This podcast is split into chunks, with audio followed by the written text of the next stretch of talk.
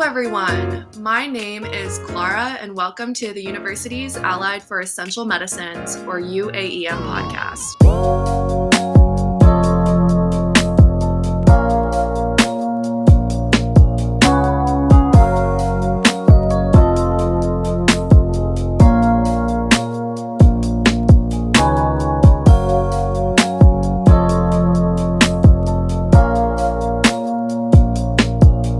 I'm a college student at Vanderbilt University in Nashville, Tennessee, who is incredibly passionate about expanding access to essential medicines for all through both increasing accessibility and affordability.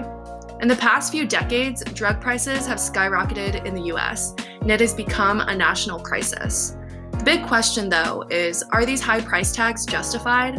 Most of the time, no, not really. So, what can we do about it? Well, to start, a lot of drug research and drug licensing negotiations are done by universities, which are publicly funded research institutions backed by our tax dollars. As a grassroots network of university students, UAEM is a global movement to keep universities and their partnerships with pharma morally accountable across the world to make medicines for people and not for profits. Through student research and advocacy, we as UAEM aim to improve and increase transparency around drug research and development policies, patents, and licensing decisions. We ultimately want to ensure that all medical research and the medicines produced actually meets the needs of people and can actually get into the hands of the people. UAEM also aims to empower, as students, we can affect so much change on our own campuses in an effort to increase access to meds in America, a crucial issue of health inequity.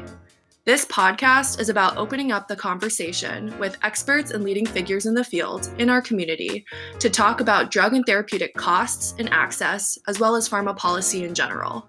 We are here to exchange ideas and to find solutions to make medicines not about money, but rather about healing people again.